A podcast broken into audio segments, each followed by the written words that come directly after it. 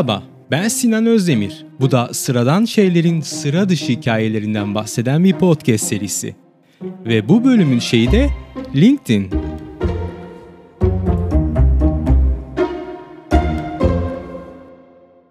Şimdi bir dakikalığına bu ses kaydını dinleyin. Nedir o? Yeni kartım. Nasıl buldunuz? Oho, çok hoş. Şuna bakın. Matbaadan daha dün aldım. Güzel renkler. Kemik rengi. Ve Sicilya Braille diye bir fontla yazılmış. Çok güzel Bateman ama en iyisi değil. Buna bakın. Gerçekten güzelmiş. Fil dişi. Yazı karakteri Romalian. Ne düşünüyorsun? Güzel. Tanrım. Gerçekten harika. Senin gibi bir hödükten beklemezdim. Bryce'ın onun kartını tercih ettiğine inanamıyorum. Ama durun. Daha hiçbir şey görmediniz. Kabartma yazı. Açık nimbus. Beyaz. Etkileyici. Çok güzel. Ha, Paul Allen'ınkini de görelim.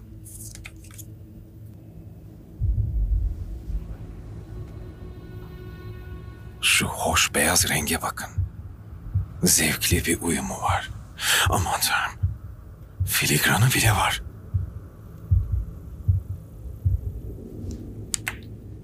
Bir şey mi oldu? Patrick, terliyorsun. Bu sesler 2000 yılında vizyona giren Amerikan Psycho filminin ünlü kartvizit karşılaştırma sahnesinden. Film 1991'de aynı isimle yayınlanan bir kitabın beyaz perde uyarlaması. Söz konusu kitap tarihin en çok yasak yiyen kitaplarından biri. Almanya kitabın satışına yaş sınırlaması koymuş. Aynı şekilde Avustralya'da da kitap poşetin içine sokulmuş, raf sınırlamaları gelmiş falan falan. Onca sansasyondan sonra tabii ki filmin yapılması gündeme gelince projeyi yönetmen Mary Harron'ın masasına koymuşlar. O da tuhaf bir inatla filmi Millennial'da 2000 yılında vizyona sokmak için projeyi yıllarca oyalamış da oyalamış. Günü geldiğinde Harron bu kartvizit sahnesini kitaptakinden farklı bir şekilde filme uyarlamış. Kitabın yazarı da dahil herkes hemfikir ki sadece 3 dakika süren bu sahne hem kitabını anlatmak istediği hem de milenyılı kapıda bekleyen bir buhranın tarifi olmuş.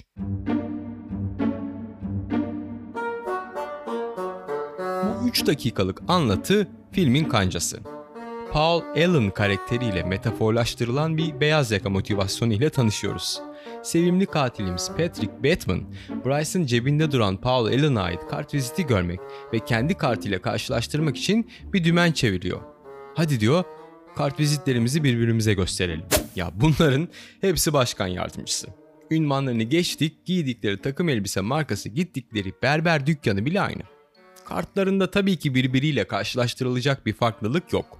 Aynı beyazı fil dişi ya da kemik rengi gibi daha sofistike kelimelerle tanımlayıp bir üstünlük mücadelesine giriyorlar. Bu onları ayakta tutan şey. Kendilerini karşılaştıra karşılaştıra tıpatıp birbirlerine benzemelerine hatta bu benzerlikler yüzünden kendi kendilerini de karıştırmalarına rağmen ufacık bir fark yaratmak umuduyla yarışmaya devam ediyorlar.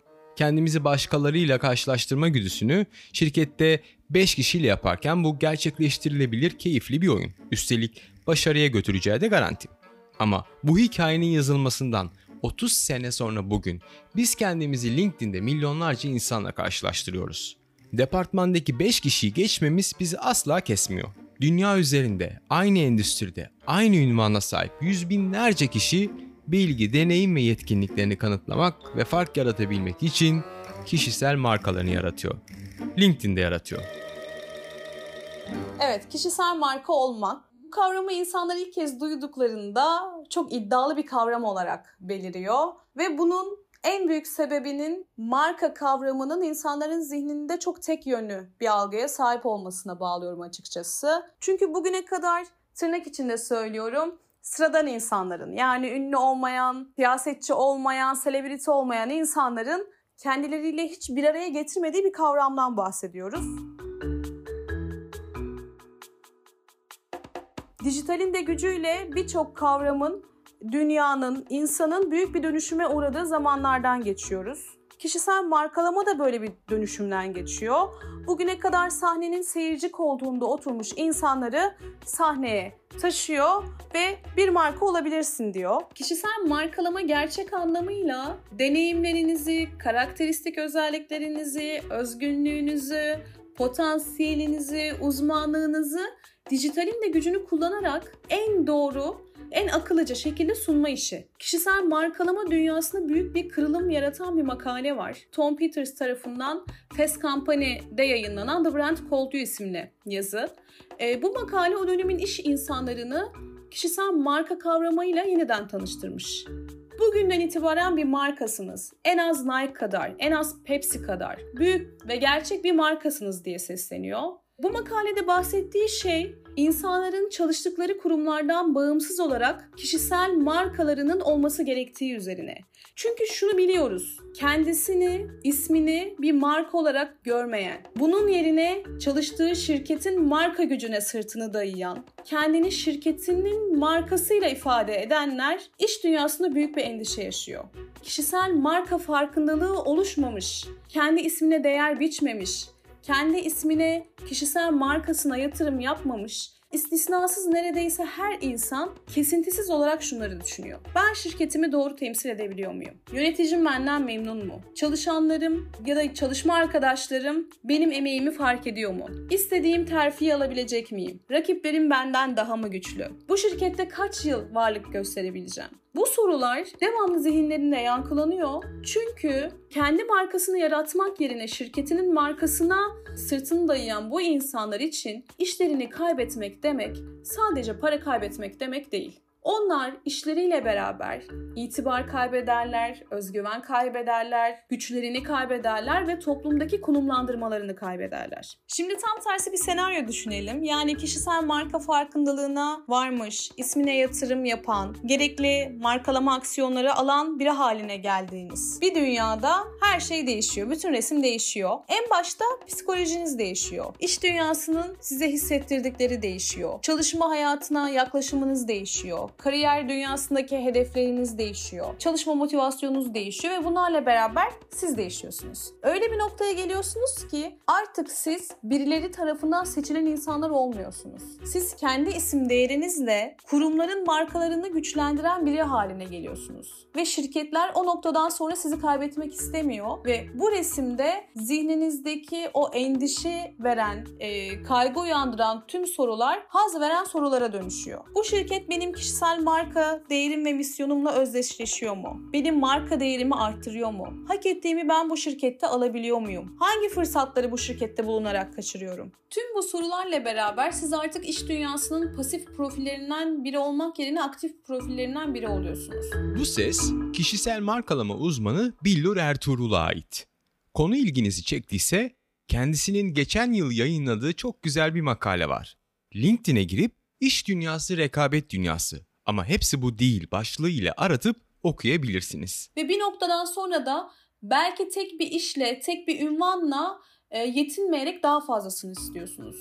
Kendinize kariyer portfolyosu dediğimiz birçok farklı işi yapan, gündüz ofisine giden, akşamları yazarlık eğitimi alan, hafta sonu dans eğitmenliği yapan biri haline geliyorsunuz. Kariyer hayatınızı size özel bir ekosisteme dönüştürüyorsunuz ve aslında bu çok büyük bir dönüşüm ve bu dönüşümü gerçekleştirenlerin sayısı her geçen gün artıyor açıkçası. E, LinkedIn'a baktığımız zaman yönetici olarak gördüğümüz birini Instagram'da bir seramik sanatçısı ya da Twitter'da vegan bir aktivist olarak görebiliyoruz. Maalesef LinkedIn sahip olduğumuz tüm bu meziyetleri göstermek için yetersiz bir platform. LinkedIn'de hep bir iş dünyası söylemi var ama bu iş dünyası sadece beyaz yakalıları kapsıyor. Düşünün kaç mimar LinkedIn'de aktif? Yoga eğitmenleri, matematik öğretmenleri, köşe yazarları. Ne yani bu insanlar iş dünyasında değil mi? Evet LinkedIn bir profesyonel ağ ama agresif iş dünyasının ağı. Girişimciler, yatırımcılar, işe yeni girmek isteyen mezunlar, açık konuşmak gerekirse rekabetin en yoğun olduğu tabakanın mecrası. Yani işiniz iş beyaz yaka. LinkedIn cadı kazanı. Hamaset, haset ve dedikodu kaynıyor.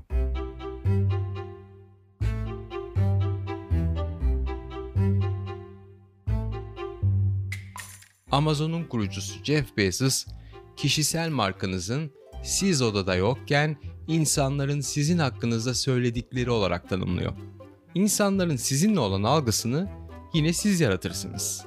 Bu algının sorumlusu sizsinizdir ve bununla ilgili almanız gereken aksiyonlar vardır. Önemli olan takibe takip kalabalıklar içinde olmak değildir.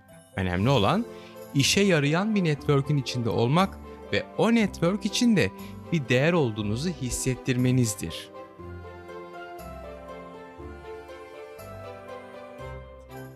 Aslında kendi halinde bir insanı yine kendi halinde bıraksanız iletişimde kalabileceği insan sayısı 150'yi geçmez. Bu 150 rakamını kesin ve net üst limit olarak söylüyorum. Buna istatistikte Dunbar rakamı diyorlar. Sosyal bilimci Robin Dunbar'ın 90'lı yıllarda ordular, büyük şirketler, hatta yerli kabileler arasında yaptığı araştırmalar sonucunda bulduğu kesin rakam bu. 150. Bu 150 kişi kendi içinde gruplara bölünmüş durumda. İlk 5 kişi senin çekirdek grubun. Her gün iletişime geçtiğin kişiler. Aile bireylerin. Sen bir yana, dünya bir yana diyeceğin kişiler. Bu 5 kişiden sonra 15 kişilik daha büyük bir grup var. Bunların adı duygudaşlar. Bunlar arkadaş çevresindeki kafa adamlar. Hafta sonu birlikte bir şey yapalımcılar. Bir sonraki üçüncü küme 45 kişilik büyük bir grup. Bu senin tolerans grubun. Atsan atamadığın, satsan satamadığın insanlar. Patronun, apartman görevlisi, Allah'ın sırf sana ızdırap olsun diye yanına koyduğu kişiler. 150'ye tamamlayacağın dördüncü grupta da uzatmaları oynayanlar var. Şu aralar sadece doğum gününü, terfisini kutladığın kişiler. Başka da bir muhabbetiniz kalmamış. 19. yüzyıl öncesi tarım toplumunun hayat gailesi networking'e fırsat tanımadı. Karnını doyurmak ve hayatta kalmaya çalışmaktan ona sıra gelmedi. Fakat sanayi devrimiyle birlikte fabrikatörler işlerini büyütebilmek, ortaklığa girebilmek için güveneceği insanlar aramaya başladılar.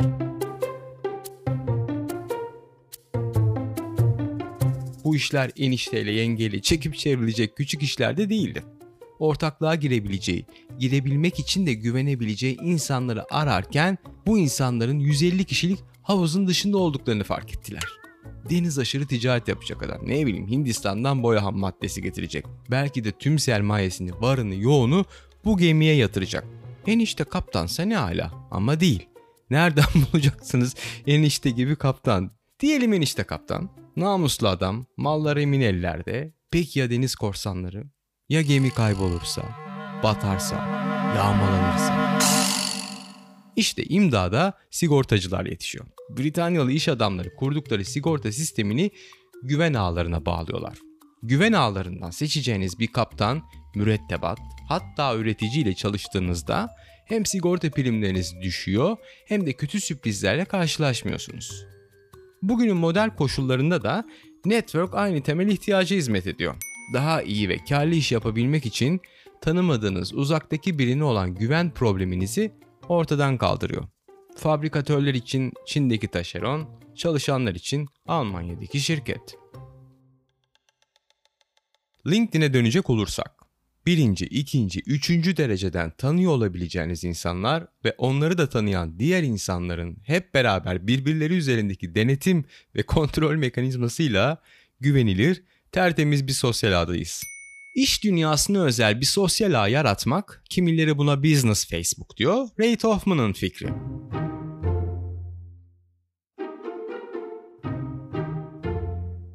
Ray Hoffman'ın köklerinde liderlik var. Dedesi savcı, büyük babası dini lider, Indiana Üniversitesi'nin başkanı. Kaliforniyalı aile hem liderlik hem de entelektüel anlamda iyi bir birikime sahip. Ray Hoffman'ın öğrencilik hayatı da ailenin şanına yakışır bir biçimde geçiyor. Üniversitede felsefe ve kognitif science diye bildiğimiz bilişsel bilim üzerine uzmanlaşıyor. O zamanlar amacı akademide kalmak, entelektüel birikim yapmak, insanlık olarak kim olduğumuz ve ne olmamız gerektiği konularında toplumu aydınlatmak ve insanlığı etkileyecek kuramlar geliştirmek. Çok geçmeden anlıyor ki kendi deyişiyle aktarıyorum. 50-60 kişi tarafından okunan akademisyen kitaplarıyla bu misyonunu yerine getiremeyeceğini fark ediyor. Dünya üniversiteler değil, Silikon Vadisi değiştirir kafasıyla akademisyen değil, girişimci olmaya karar veriyor. Bak, networking insan hayatında nasıl önemli. Üniversite sonrası Apple'da işe giriyor ve daha önce bilmediği bir endüstride yeni bir çevre ediniyor. Aralarında yazılımcı var, tasarımcı var. Hep birlikte yan iş olarak SocialNet diye bir platform geliştiriyorlar. Aynı hobi ve beğenilere sahip, birbirine yakın oturan insanları buluşturan bir platform. Tabii ki flörtöz amaçlarla kullanılıyor. Ama dikkat çekmek istediğim bir konu var. Sene daha 1997. O seneler için bu tip girişimler çağın ötesinde fikirler.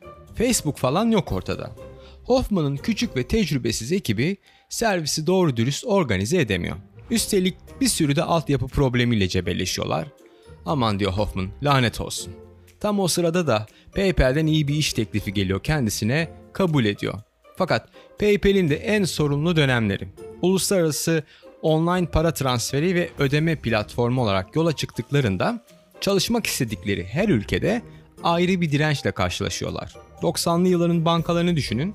Hoffman işte bu köhne kurumların lobilerinle olan anlaşmazlıkları çözen bir numaralı adam.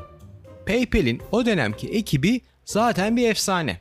Aralarında Elon Musk'ın da olduğu bu 20 kişilik ekip ekonomi literatüründe PayPal mafya diye anılıyor. Bu karizma adamlar eBay'in PayPal'i almasından sonra bürokrasiye dayanamayıp istifayı basıp kendi işlerini kuruyorlar. Ya da birbirlerinin işlerini fonluyorlar. Al gülüm ver gülüm misali. İşte Hoffman bu PayPal mafyasının en tavşanlı ismi. Parmağı her yerde. Airbnb, Zynga Game, Facebook, Flickr hepsini fonluyor. Yönetim kurullarına giriyor falan. O sırada da yavaş yavaş LinkedIn'i planlıyor. Sıranın kendisine geldiği gün Social Net girişimindeki tayfayı geri çağırıyor. Çocuklar diyor. Bu sefer voleyi vuracağız. Aklımda LinkedIn diye bir proje var. Arkamızda da PayPal mafya.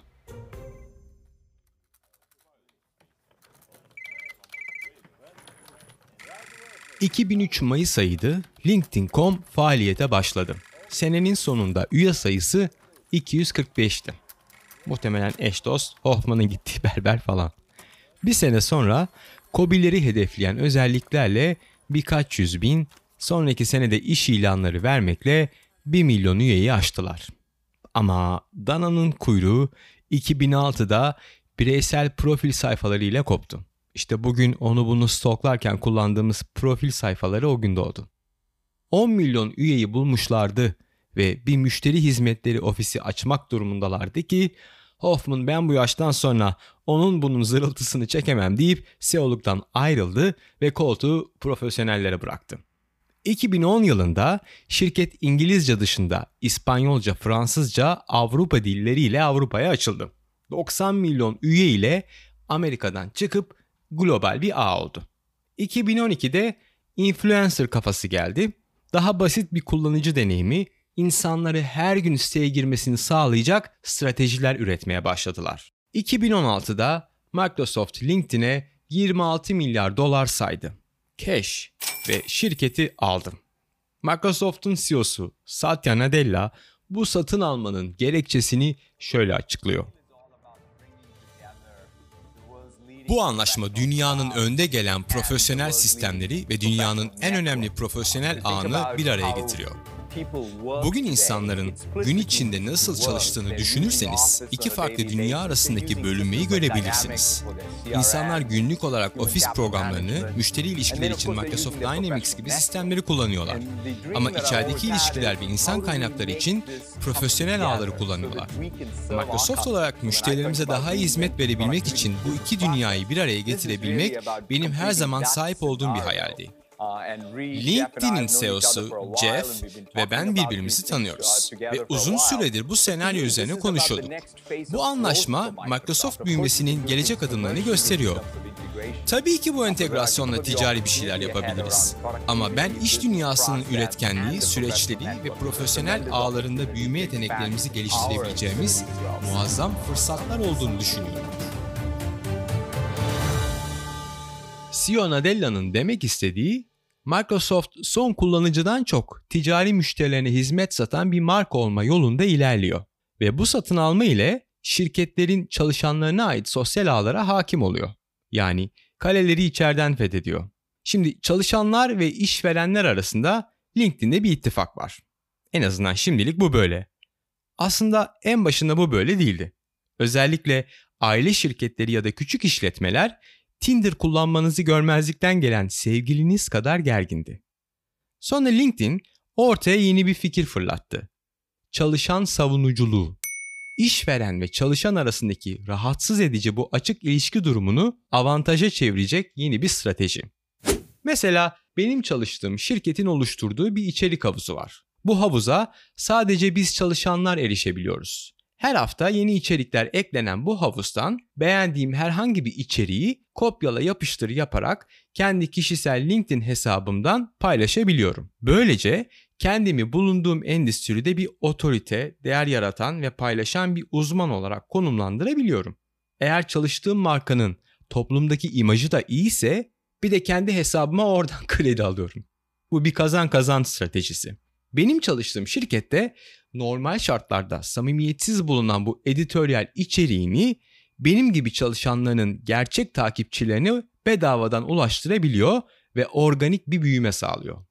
2020 Edelman Güven Barometresi gösteriyor ki şirkette çalışan düz normal insanlar şirket CEO'sundan daha çok güven uyandırıyor. Şirketin teknik elemanlarına olan güven oranı tüm çalışanlardan daha yüksek. %68. Weber Shandvik'in araştırmasında şirket çalışanlarının %98'inin en az bir sosyal ağ kullandığını ve bunların %50'sinin de şirketleri hakkında bir paylaşımda bulunduğunu gösteriyor. Gerçekten de bugün LinkedIn'de göreceğiniz içeriğin büyük bir kısmı çalışan savunucuları tarafından gönderiliyor. Peki diğer kısmı? LinkedIn'in asıl eğlenceli tarafı da bu diğer kısmı. Bu kısımdaki insanları yarattıkları içeriklere bakarak 3 grupta inceleyebiliriz. Birincisi bizi mahcup edenler, ikincisi umutsuzca kendini geliştirenler, üçüncüsü de DM'den yürüyenler.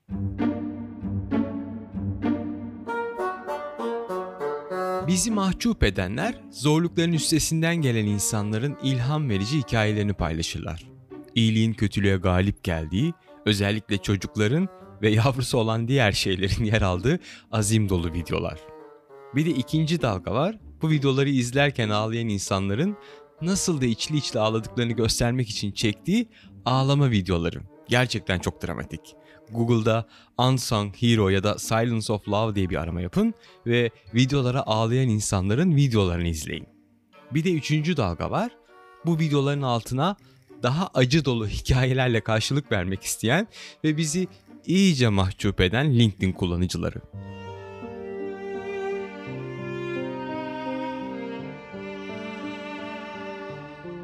Yazınız bana aşağıdaki hikayeyi anımsattı. Charlie Chaplin bir röportajında şöyle der. Küçük bir çocukken babamla bir sirk şovunu izlemeye gittik. Bilet sırasında uzun bir kuyruk vardı ve önümüzde anne baba ve altı çocuktan oluşan bir aile vardı. Fakirlik hallerinden belliydi. Elbiseleri eski ama temizdi. Çocuklar sirkten bahsederken çok mutlu görünüyordu. Onların sırası gelince babaları gişeye geçti ve bilet fiyatını sordu. İkinci grubumuz umutsuzca kendini geliştirenler kulübü. Kaliteli zaman geçirmekten artık kurdeşen döken insanlara her şeyin framework'ünü satan bir kişisel gelişimciler kafilesi var. Sürekli daha mutlu ve daha başarılı olmaya çalışacağınız ama hiçbir zaman en mutlu ve en başarılı nedir söylemeyen framework'ler. Artık onu içimizde hissedeceğiz. Bu kaygı çok anlaşılabilir. Aşırı rekabetçi, küresel ekonomide çalışıyoruz. İş güvencemiz var mı? Yok. Günümüzde her zamankinden daha fazla gözden çıkarılabilir durumdayız. Haliyle de herkesten daha hızlı, daha akıllı, daha yaratıcı olmaya çalışıyoruz. Bu yaratıcı düşünmek, zengin olup fit görünmek gibi üstün insan özelliklerini hackleyeceğinizi vaat eden kişisel gelişim guruları eskisi gibi şarlatan da değil. Bayağı diplomalı, bir kısmı profesör, bir kısmı teknoloji girişimcisi insan. Sattıkları şey metrikler. Pi basamağının bin hanesini ezberlersen beynin büyür. Her gün bir kağıda iki pozitif cümle yazarsan 20 gün sonra bilmem ne olursun. Yaptığı her şey ve attığı her adımla bir üst versiyona yükselen bu insanların LinkedIn paylaşımlarını çok güzel anlatan bir örnek buldum. Mert Mecit kendi deyişiyle LinkedIn motivasyon tüccarları olarak isimlendirdiği kişilerin gönderilerinden ilham alarak esprili bir paylaşım yapmış. Mert paylaşımı İngilizce yapmış çünkü LinkedIn efekt dedikleri bu jargon İngilizce ile yaygınlaştı. Ama ben Türkçe'ye çevirmeye çalıştım. Queen's Gambit dizisini başarıyla bitirdiğimi duyurmaktan mutluluk duyarım. Yaklaşık 8 saat süren benim için harika bir yolculuktu. Satranç ve kadınların güçlendirilmesi hakkında çok şey öğrendim. Bu harika fırsat için minnettarım ve pastada parmağı olan herkese teşekkür borçlu olduğumu hissediyorum. Daha çok dizi izlemek için sabırsızlanıyorum. Çünkü öğrenmenin asla bitmeyeceğini biliyorum. Son olarak üçüncü grubumuz DM'den yürüyenler. Bu grup en az çalışan savunucuları kadar sıkıcı hatta rahatsız edici. Bu insanlar LinkedIn'i flörtöz bir şekilde kullanıyor. LinkedIn'de insanların cinsel kimlikleriyle, anne baba olmak gibi toplumsal rolleriyle değil de profesyonel birikimleriyle iş yapmaya çalıştığı bir platformda bir insanın güzelliğinden bahsetmek ya da yemeğe davet etmek nasıl diyeyim bankadan arayan müşteri temsilcisine sesiniz ne güzel demek kadar sinir bozan bir saldırı. Yani romantik biri olmak ya da iltifat etmekle karıştırılmaması gereken bir davranış. Ee, mesela özel bir şeyim, doğum günüm ya da iş değişikliğimi kutlamak için mesaj atıyor bu şahıslar. Sonrasında benim teşekkürler cevabım üzerine ne haber nasılsın? Ya burada Instagram ya da Facebook kullanıyor musun? Ee, LinkedIn hesabımda düzenleme yapıyordum. Nereden tanıştığımızı çıkartamadım diye yazan da çok oluyor. Merhaba sizi tanıyamadım diye mesaj atıyor. Hayır internetteki herkesi tanımak zorunda mısın? LinkedIn'in flört etmek için kullanılması bir sorun olarak ilk defa 2015 yılında gündeme geldi. İngiliz avukat Charlotte Proudman, meslektaşı Alexander Carter Silk'ten bir mesaj aldı. Mesajda Alexander, Charlotte'ın LinkedIn'deki fotoğrafına çekici diyerek iltifat ediyordu. Charlotte okuldayken, iş yerindeyken hep bir şekilde tanımadığı erkeklerden kendisinin fiziksel görünümüne atıfta bulunan sözler işitmişti. Ama LinkedIn'de buna müsaade etmek istemedi. Kendi deyişiyle LinkedIn'de cinsiyetçi erkekler tarafından nesneleştirilmek için değil, iş yapmak için bulunduğunu söyledi. Evet, LinkedIn bir flörtleşme uygulaması değil ama flörtleşmek isteyenler için harika bir referans noktası. Flört uygulamaları ve çekingen kullanıcılar profil sayfalarında çok az kişisel bilgiye yer verir. Kiminle konuştuğunuzu anlamak, gerçekten de bahsettiği gibi biri olup olmadığını teyit etmek için küçük bir Google araması yaptığınızda kişinin LinkedIn sayfasına ulaşmamanız işten bile değildir. Ve tatam artık ofis adresini bile biliyorsunuz.